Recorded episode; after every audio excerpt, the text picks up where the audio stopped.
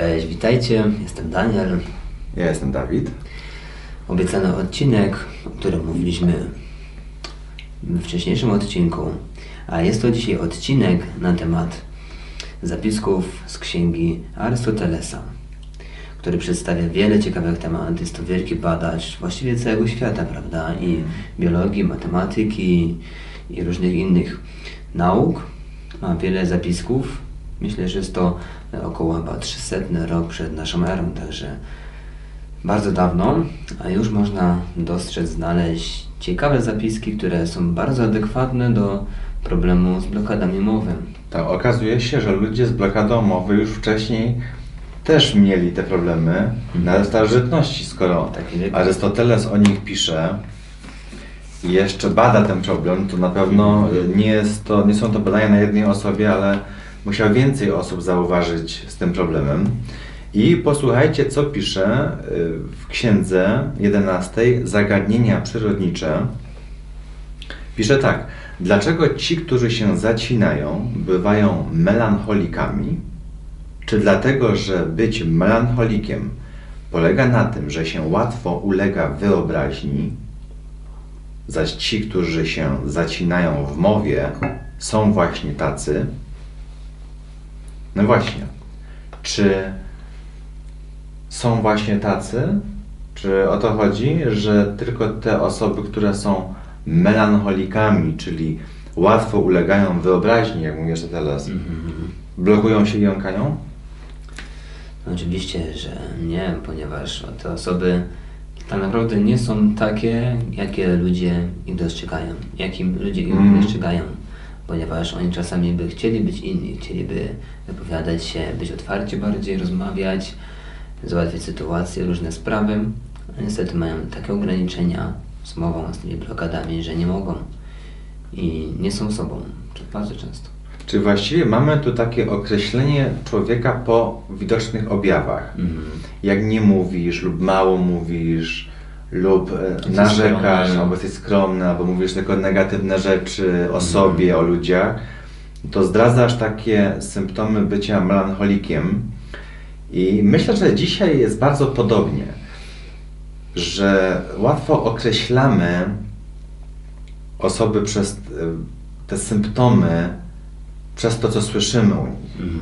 Czy ktoś mówi dużo, czy jest Tak. ekstrawertykiem i lubi opowiadać, czy gdzieś taki jest skryty, małomówny.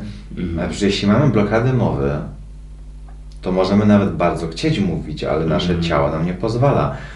I to potwierdzają nasi chyba kursanci też, Oczywiście. że w dziennikach piszą w trakcie treningów, że zawsze chcieli dużo mówić Mhm.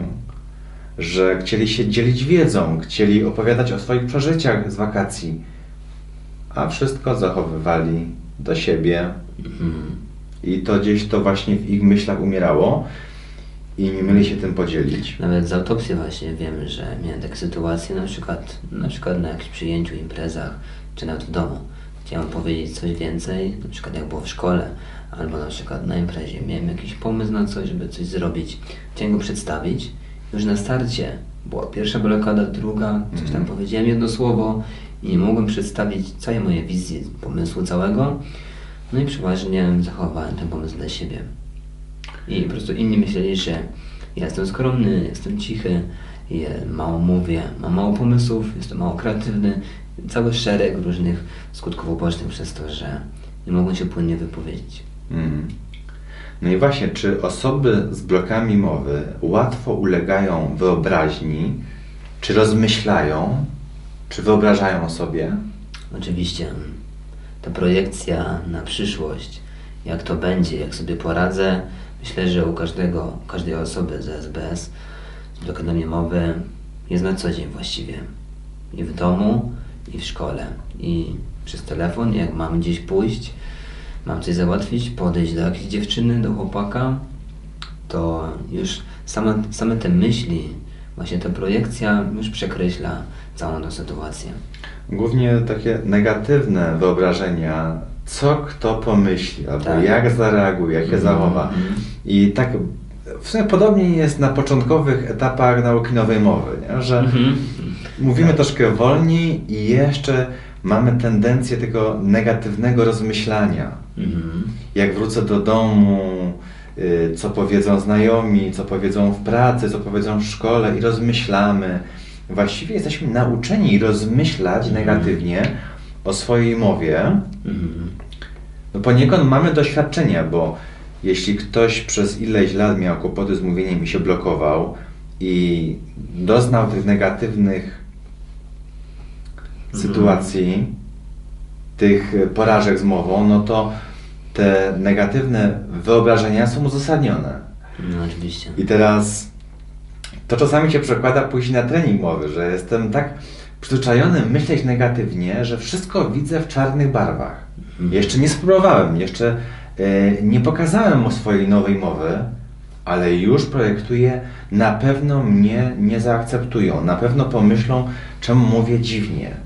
Mało tego, myślę nawet, że nie tylko te osoby, które mają problem z blokami i z mową, yy, mają właśnie ten problem. Myślę, że ka każda osoba w, jakim, w jakimkolwiek aspekcie w życiu czasem właśnie myśli negatywnie do przodu, że może mi coś nie wyjść. Czasem najprostsza rzecz jest, jest niby się wydaje, a jednak się myśli, że może nie wyjść. Dlaczego?